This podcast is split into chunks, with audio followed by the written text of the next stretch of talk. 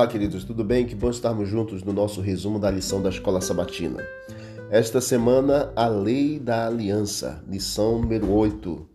O texto principal para a nossa meditação é Deuteronômio capítulo 7, versículo 9.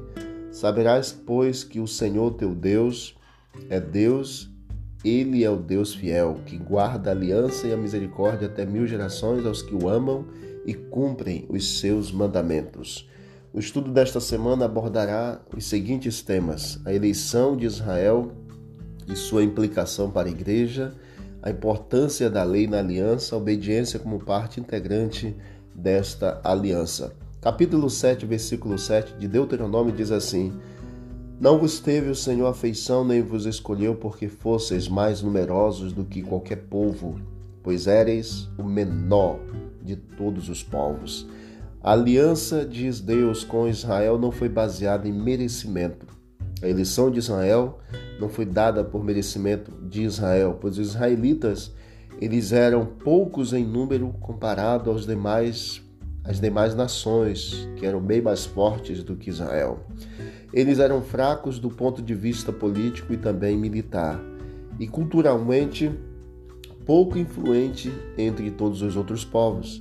O versículo 8 diz: Mas, porque o Senhor vos amava, e para guardar o juramento que fizera a vossos pais, o Senhor vos tirou com mão poderosa e vos resgatou da casa da servidão do poder de Faraó, rei do Egito. Foi a graça de Deus quem os escolheu. Não foi merecimento israelita e não é merecimento nosso também, porque única e exclusivamente o merecimento, a graça é que é o favor imerecido de Deus que nos escolheu para sermos o seu povo peculiar, o tesouro, a sua propriedade exclusiva. Então entendamos nesta semana que a aliança de Deus com Israel foi baseada única e exclusivamente na graça de Deus e não no merecimento humano. A graça em ação.